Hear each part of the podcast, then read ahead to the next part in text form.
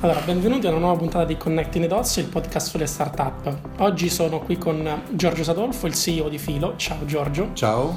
Allora, ci siamo conosciuti diciamo prima superficialmente, quando proprio tu hai iniziato, avevi iniziato il programma di accelerazione di Lisan Labs, mm-hmm. poi Alessandro che è un mio amico che stiamo all'università insieme lavora per te, quindi adesso era, era, proprio il momento di farti un'intervista. Abbiamo anche recensito Filo, potete guardare la recensione su, completa su Technology di Edoardo a cui è piaciuto questo filo.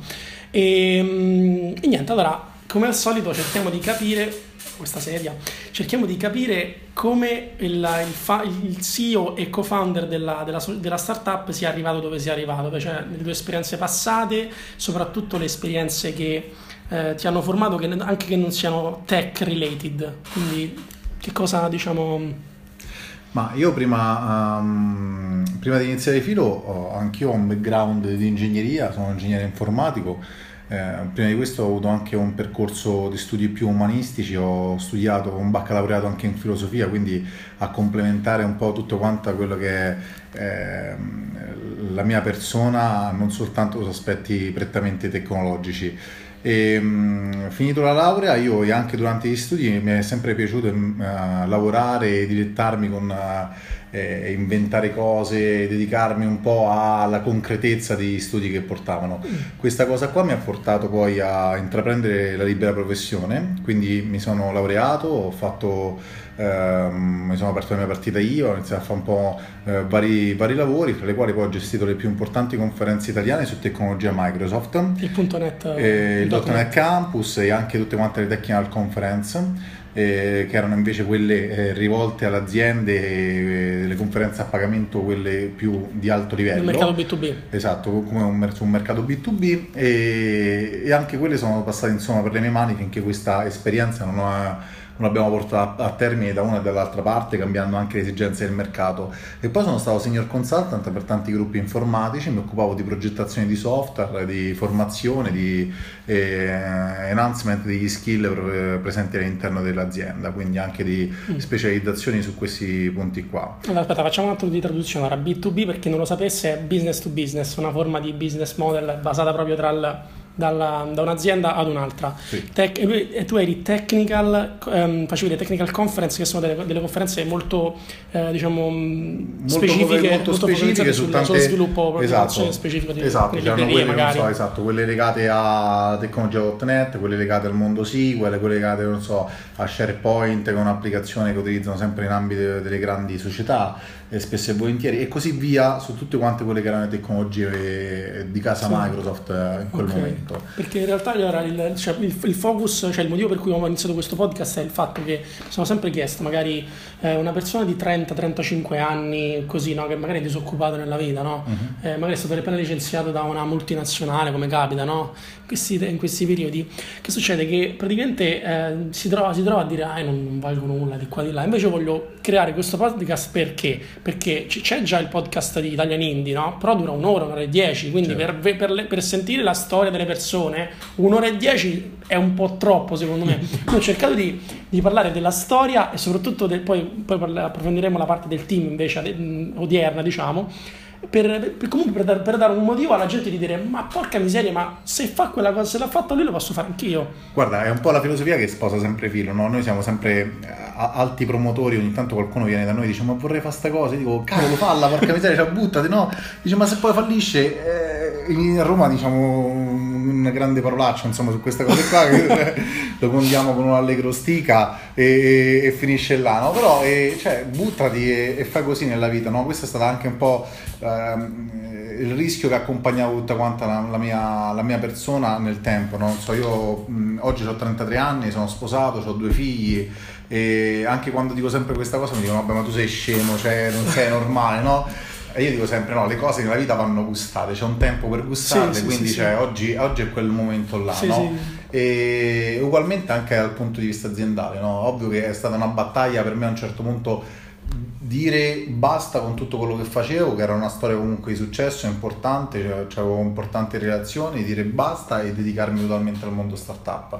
Questo comunque è stata una cosa per me importante che però l'ho fatta anche in comunione anche con i soci, come prima dicevi, quindi sì, sì, sì. la costruzione del team, cioè persone che insieme a te sposano quella stessa idea, che hanno quella stessa convinzione e quella stessa voglia di rischiare tutto quanto e di non aver paura esatto, di rischiare. Esatto, no? esatto. E tante volte in Italia pensiamo che il fallimento sia una cosa negativa, no? no in America è esattamente l'opposto, tanta gente dice ho fallito con la startup e qualcuno dice vieni, vieni che ti assumo. No? infatti Vedo... questo devo, devo, fare, devo fare diciamo, un link ref alla, diciamo, virtuale alla, all'intervista che diciamo, al discorso che abbiamo sentito di Ernesto Ciorra Startup sì. Grind che ha detto che veramente la, le persone che fanno le conferenze sono quelle che hanno, che hanno avuto più fallimenti in assoluto cioè quanti fallimenti c'hai? Due? No, io ce ne ho 35 dai cioè è bello quindi diciamo che ecco, sì, porti sul è... piatto tantissime cose cioè perché sai come si perde esatto, sai come si perde e hai invece la capacità ogni volta di rimetterti in gioco questo esatto, non quello. è scontato no? sì, sì, noi oggi viviamo un po' per un periodo storico secondo me un po' filo depresso nel senso che tutti quanti i media ci presentano sempre il peggio leggi qualsiasi cosa sembra sempre così negativo, no? A me piace sempre eh, parlare di cose positive, no? Non che le cose negative non ci stanno, ma ci stanno, bisogna affrontarle, ma bisogna anche mettere soprattutto avere la capacità di mettere in luce ciò che di positivo succede, no? Mm. Questa è una regola anche all'interno del team di fila, no? Mai parlare male, avere la capacità ogni giorno di arrivare sul posto di lavoro con il desiderio di mettersi in gioco totalmente, di parlare bene e del team che sta e di quello che stai facendo anche di fronte a una grande sconfitta. No? Come Vedere... si dice a Roma, dimmelo in faccia. Esatto, dimmelo in faccia, no, è vero, no? cioè, non avere paura no, di dire infatti... le cose, no? questo è no, condizione sine qua non uno può lavorare in un film, no, no, infatti non si può la fare. porta è quella e uno può uscire tranquillamente. Sì, no, io già la, vedo con, già la vedo con il mio blog, cioè con Technology che è proprio... Cioè, i piccoli, i piccoli, piccoli malintesi poi diventano grandi problemi no? che, che, dal nulla, cioè dici ma perché è successo questa cosa? E, poi noi siamo cinque founder, quindi c'è eh, problemi, cioè, i problemi sono sì. esponenziali, insomma, non so, di due persone che si scontrano, ce ne sì, sì, cinque da gestire, quindi ognuno con la testa propria, la storia propria, sì, sì, e infatti, quindi è, è, così, insomma. Poi quella cosa che tu mi hai detto del, del team è veramente interessante perché ricordo quello, cerchiamo di fare anche collegamenti fra gli altri founder che ho, che ho intervistato perché secondo me la poi posso creare veramente una storia grande da questa cosa, secondo me. Magari scrivo pure il libro, dai, magari fra qualche anno scrivo tutti, su tutti no, i founder che ho intervistato. Sarebbe figo, sarebbe figo, sì. E Eliane mi diceva che, che, quando lei ha iniziato, iniziato la, la, sua, la sua startup era da sola e questo è stato il suo più grande, eh, diciamo, non errore, però è stata la cosa che ha detto, guarda, questa cosa la rimpiango, la, la, la rifarei al contrario, cioè cercare delle persone che hanno full commitment, proprio full time, cioè deve essere veramente una, una, storia che devi fare con altre persone perché da sola non ce la puoi fare. E la stessa cosa invece mi ha detto anche Luca Gisi di Ticket, non so se la conosci. Come no, Luca, esatto, amico. Esatto. Luca mi ha detto, guarda, perché io sono, sono andato spesso a trovarlo quando lui stava facendo i test sul centro commerciale a Castel Romano e ha detto guarda l'ha visto anche tu all'inizio facevamo una, una, una, serie di cose facciamo le mastercard le generavamo automaticamente sul sito internet e mandavamo messaggi su whatsapp invece che con una, una messaggistica che avevamo creato noi perché non c'avevamo niente. E io ero, sono arrivato a gennaio con un contratto in mano e stavo da solo. Quindi ho dovuto poi dice infatti il team quando il, il team è lo zoccolo duro e tu puoi fare qualsiasi cosa, puoi fare quello che vuoi. Allora, eh, è la mia esperienza, questo la, lo confermo, lo sottoscrivo in tutto e per tutto e soprattutto eh, ti dirò, guarda, è anche l'esperienza che hanno avuto i nostri investitori quando ci hanno conosciuto, no? Eh, la prima cosa su cui un investitore mette soldi è il team, cioè questo è proprio sì, certo. Sì, cioè, l'idea, l'idea, può cambiare. Eh, l'idea può cambiare, magari sì, puoi avere un po' qualche cosa interessante, però alla fine stai talmente early stage all'inizio che non c'hai sì. metri, non c'hai niente, c'hai tan, tanta desiderio, tanta voglia e quindi quello che vedono è se c'è un team che, che, può spaccare su questo mercato, no? O che poi eventualmente può adattarsi a un'altra situazione, quindi anche quello Fare il bootstrapping. Esatto, quel famoso bootstrapping o pivot a seconda di dove devi andare. Cioè, e... Però aspetta, spieghiamo un attimo allora, bootstrapping, allora, per quanto ho capito io, è una... Um, una specie di, di, progetto che si un side project che fa una startup per poter eh, per, che diciamo prende delle parti core o delle parti che funzionano molto bene della startup e poi le prende e poi le cioè, cioè fanno un altro progetto a sé. Corretto. Tipo Davide De Guz con ClickMeter e Rebrandly Rebrandly è lo, il bootstrap bravo, di esatto, ClickMeter esatto. Perché e, e, poi ad esempio invece il pivot invece capire qualcosa che funziona e fare vabbè perché non facciamo la startup proprio su quello? Esatto cioè no quando tu stai in corsa che ti rendi proprio conto che magari la direzione che hai preso è un po' sbagliata e poco distante da quello che stai facendo c'è, c'è proprio... qualche cosa che invece che... è un oceano blu, no? Esatto, è l'oceano blu, l'oceano blu. Queste famose eh, parole da startup, scusate, che poi cioè, entrano nei DNA di tutti quanti giorni. No, cosa, infatti queste cose. Eh, Io infatti cer- cerco, di fare, cerco, di fare, questa trasmissione per tutti, cioè esatto. veramente per, per, anche per le persone di 65 anni che ci vogliono capire. Sta, però vabbè, è difficile, però... È un pozzo infinito, importante, sì, sì. esatto. L'oceano, l'oceano rosso e l'oceano blu, sì. L'oceano rosso è tutte le startup che sono già esistenti. Esatto, adelante soprattutto. Sì. E, ehm, quindi. Bene, quindi quello che ti stavo dicendo è che noi ci siamo conosciuti come storia del team, noi ci siamo conosciuti in un percorso che si chiama No Action Lab, che poi è anche il percorso dove è iniziato Luca. Sì, sì, siamo Luca. È iniziato a Bologna, avevo a Milano, Lu- no, noi siamo a Roma, Luca loro... ha iniziato a Bologna. Ah, Bologna sì. e, e, ci siamo conosciuti quello stesso anno, siamo arrivati nella, nella finale sia la nostra startup sia la sua. E subito dopo questo percorso... Eh, hanno visto uh, che c'era il desiderio di portare avanti qualche cosa e il Venture Group ci ha fatto un'offerta eh, per entrare in un programma di accelerazione che poi era quello gestito da Luis Labs e questa offerta era una, una, piccola offerta economica, insomma 60.000 euro a fronte di una parte di equity della startup, quindi una parte della nostra società che doveva essere ancora costituita. E come dicevo quello che hanno investito è stato esattamente il team, cioè noi avevamo un chip comprato in Cina più o meno per capire come funziona. Su AliExpress. Sì, sì, sta roba, capito? Su AliExpress avevamo ordinato 25 chip diversi, ah questo più o meno assomiglia a quello che dobbiamo fare noi, dobbiamo cambiare un po' di cose, però abbiamo capito come funziona, questo è stato un po' come si è arrivati noi alla finale di Inno Action Lab nel 2014 quello che ci ha sorpreso è stato proprio questo divenire di cose in maniera assolutamente dinamica, come un fiume capito in piena che ti, ti arriva addosso. Casuale con la C, diciamo. E, sì, esatto. E, e stanno lì e ci, ci, hanno fatto questa proposta. Mi ricordo, io lo racconto sempre con uh, grande affetto e anche con un po' di burla verso Augusto Coppola, direttore del programma di no, accelerazione eh, io dico sempre, eh, stavo a lavorare nella, nella mia sede, ho un ufficio a Piazza Bologna, tranquillo, tutti quanti i miei impicci, mi chiama un giorno e fa eh, buongiorno Giorgio, sono Augusto Coppola, senti ti volevo parlare e quindi ogni volta che dico questa cosa lui si infuria, però lo faccio con tanto affetto e lui lo sa. E mi ha detto, senti, noi ti vorremmo fare una proposta, venite qua a trovarci e quindi siamo arrivati a Termini e la prima, mi ricordo benissimo, è quella mattinata l'ho passata um, parlando con gli attuali soci, no? E quindi chiamavo Roberto e dicevo senti Robby ma tu che fai? Ma tu sei disposto a lasciare il lavoro? Fa eh cacchio Gio, eh, buttiamoci, buttiamoci su questa cosa sì. Chiamo Lapo, Lapo ma tu lavori in Lauburnè? E eh, vabbè prendo un'aspettativa e poi mi licenzio Stefania, capito? Cioè, tutti quanti Stefania ma tu devi lavorare? E eh, vabbè mi lavorerò sul filo, capito? Tutti quanti ci siamo buttati su questa cosa, dico come facciamo, ma tu che fai? Lascio tutto. E vabbè, cioè, i trovai società che non faccio più il consulente per loro, qualcun altro troveranno, insomma, non è che morto un papa se ne fa un altro. E ci siamo buttati in questa in questa avventura che sicuramente ci superava, no? ci superava perché eh, eh, dovevamo mettere in gioco tutta quanta la nostra vita, cambiarla radicalmente fin dall'inizio. No? Sì. Eh, noi che comunque 3 dei 4 founder all'inizio eh, avevamo lavori stabili, quindi anche sai, c'è una stabilità economica, sei abituato, capito la casetta, le sì. cose, uscita con gli amici, eh? arrivi in un programma di accelerazione e dico guarda scusa noi vediamo questi soldi, però ovviamente questi soldi è zero stipendio per gli start-upper e quindi cioè, ci inizi a guardare come facciamo, noi dici, come, abbiamo come soldi da pasta, da, sì, ho famiglia, che ho il mutuo, eh, i figli a carico ho parlato con mia moglie, dico guarda zero soldi, vabbè per quanto? Non lo so, forse per annetto, vabbè in qualche maniera lo faremo, cioè, e così è stato, no? E un po' tutti quanti noi, un po' così, capito? Cioè, um, facciamo qualche lavoretto di notte, capito? qualcuno dice senti lavo qualche grafico, senti mi fai una grafica sì di notte su 900 euro. Esatto, no? queste cose un po' simpatiche che succedono anche nel nel mondo, nel mondo startup è che ehm, eh, sembra, capito, tante volte uno si parla tante volte di bolla, di fuffa, sti giovani non vogliono fare niente, io dico, beh, guarda la capacità di poter lasciare tutto, lasciare eh. anche i signori stipendi, metterli da parte per quello che è la tua idea, per quello che è la, la storia sì. che hai di fronte, eh, sicuramente non c'è uguale. È come, come, quando negli anni 60-70 la gente iniziava a dire i giovani andavano fuori di casa, secondo me è lo stesso, Bravo, tipo di sfida, cioè, lo stesso tipo maniera, di sfida. In qualche maniera sì, sì, quando... Comunque metti in gioco te stesso. Esatto, è la capacità di mettersi in gioco te stesso qualsiasi cosa che stai facendo, con la convinzione che intanto non hai nulla da perdere ma tutto da guadagnare, no? Sì, sì. È vero che oggi ci sono difficoltà, come dicevi prima, alcuni magari qualcuno che lascia il lavoro, qualcuno che rimane a casa è vero sono difficoltà oggettive, però è anche vero che io ho tante persone che comunque magari si sono dovute rimettere in gioco, hanno avuto il desiderio, la forza di rimettersi in gioco, anche magari sostenuti da amici, da parenti o cose che gli dicevano coraggio non molla e questi comunque si sono rimessi sulla cresta dell'onda e, e oggi, stanno, e oggi ce la stanno facendo, credo.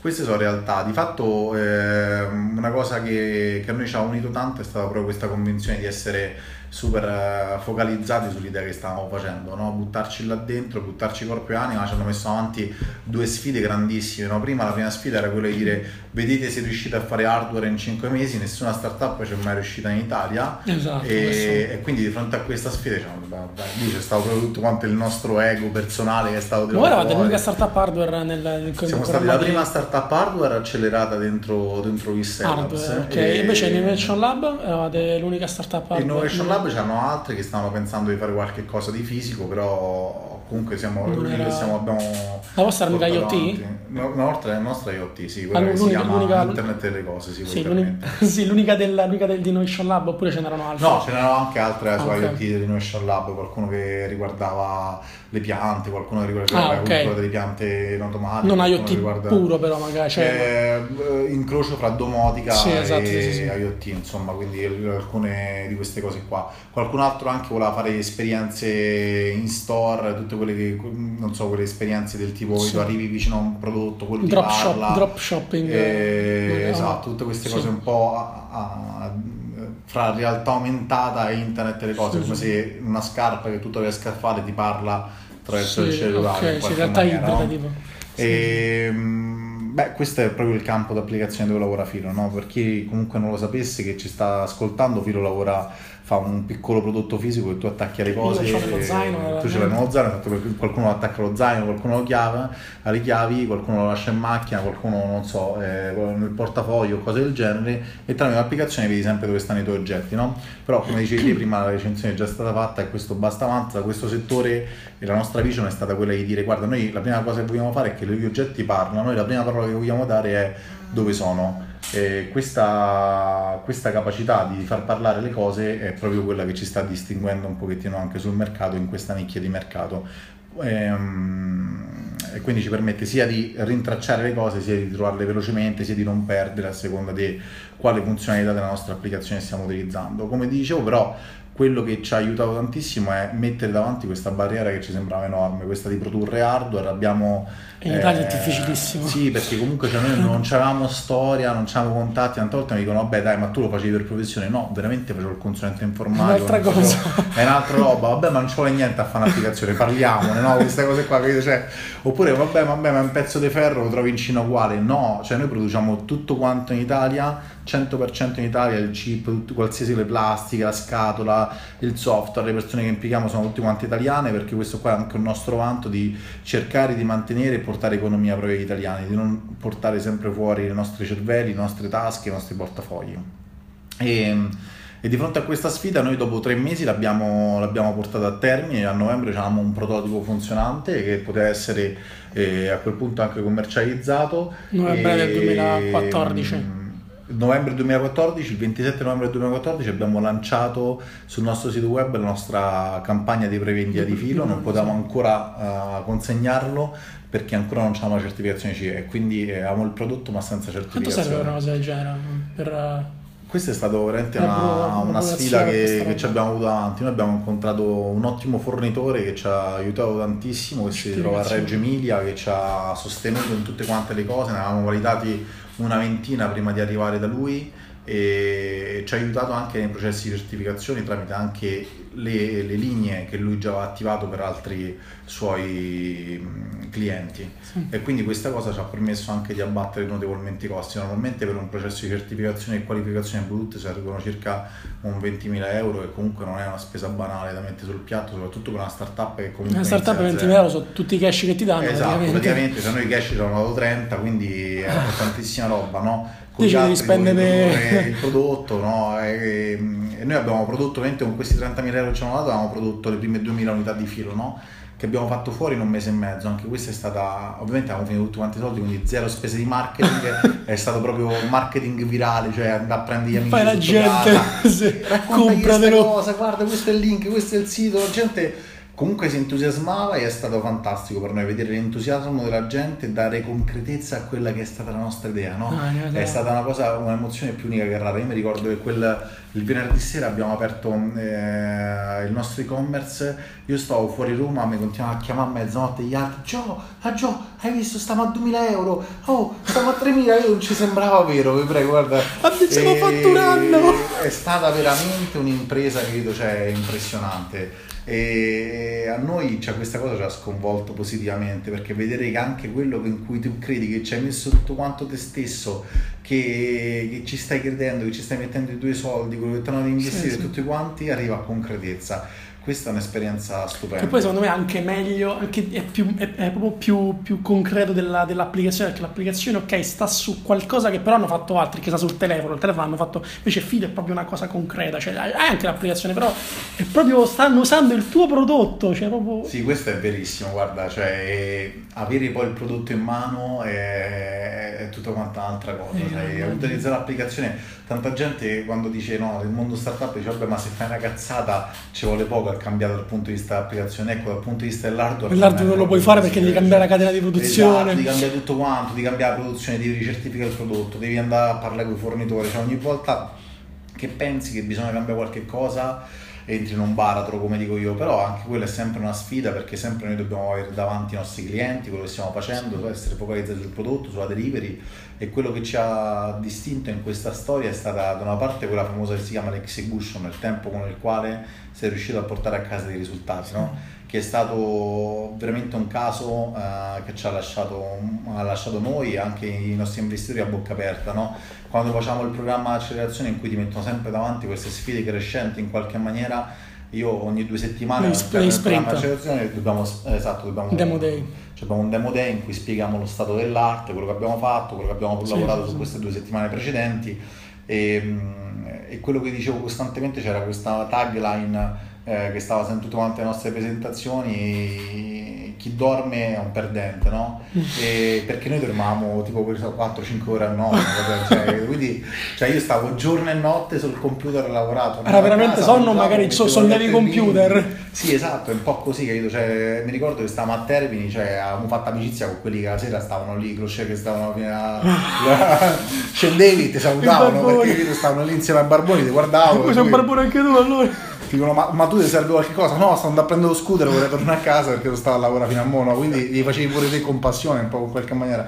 Però è simpatico un po' la situazione che ci ha contraddistinto e anche questa cosa eh, a me piace sempre raccontarla anche alle persone che mano a mano vengono nel team. No? Quando abbiamo occasione, sì. eh, quest'anno a gennaio ho raccontato finalmente in maniera dopo il rush natalizio che è stato un delirio proprio per noi che abbiamo superato più del doppio le aspettative di vendita oh. che avevamo. Oh e quindi è stato molto buono, però cioè, è stato un delirio, cioè, tutti quanti a un certo punto stavano a fare pacchetti, cose per far partire spedizioni, no?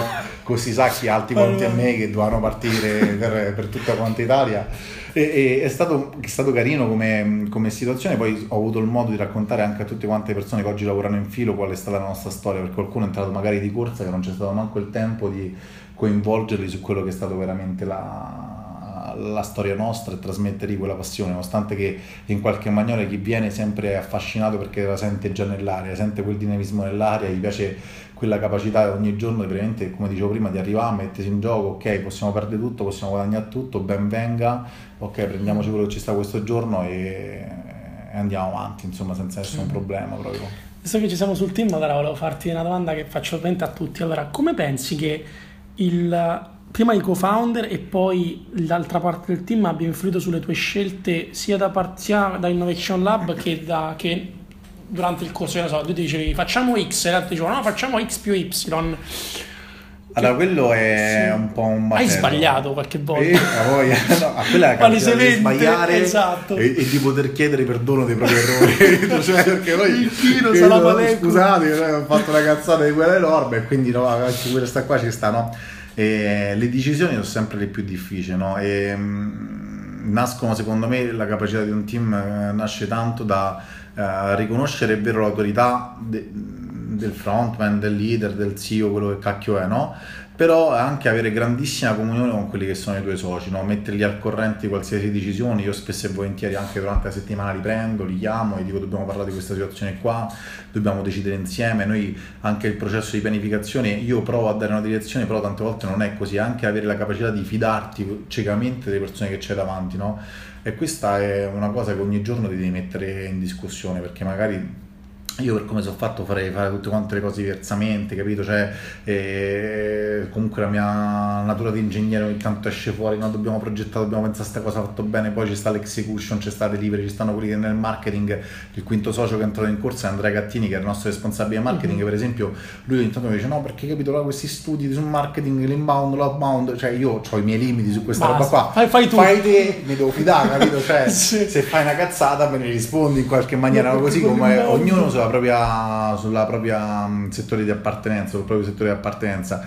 Quindi sì, tante volte c'è stato anche dei piccoli dissapori o dei grandi dissapori e la capacità di fermarsi, di mettersi lì seduti, dire ok, guarda, oggi non è il momento che ci dobbiamo mettere a lavorare, ci dobbiamo mettere a parlare di quello che è stato o di quello che sta succedendo. Questa è anche una capacità molto importante per ristabilire sempre quella pace, quell'ambiente lavorativo che ti permette di produrre sempre molto di più eh, di quello che invece c'hai intenzione. Questa è una filosofia che io infilo, lo sposo tantissimo e per me è fondamentale. No? Io anzi se vedo qualcuno nel team sta un po' stranito, sta, sta girato le cose, preferisco dire senti oggi vattene a casa, vattene a fare la passeggiata che rimani qua perché uno contamini negativamente il team, due ti avveleni e non produci un cavolo. No, Quindi è meglio che te ne vai, vai a fare una passeggiata, cioè non fa niente, se vuoi parlare me lo dici vengo anch'io, se no eh, non, non c'ha proprio senso. Cioè, mm. Questo è anche quello che ci ha contraddistinto anche un po' e che ci aiuta nel team. Io ho messo una regola ferrea, se c'è qualche problema prendi la persona e ne vai a parlare. Non, non esiste che uno porta rancori dentro per delle stupidaggini che poi magari invece poi accumulate, come dicevi prima, sì. eh, esplodono. Diventano cose che non... Cioè, ma perché? Sì, esatto, anche perché la convivenza è quotidiana, è più di otto ore al giorno, perché come dicevo, cioè, prima anche i start-up sì. stiamo più di otto ore al lavoro, ovviamente. E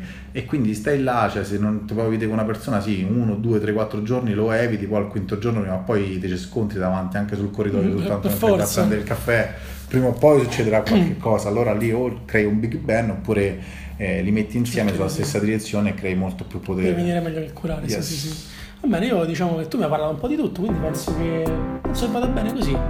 Grazie mille, dai. Allora, alla, alla prossima puntata di Connecting the Dots. Ciao ciao. Ciao ciao.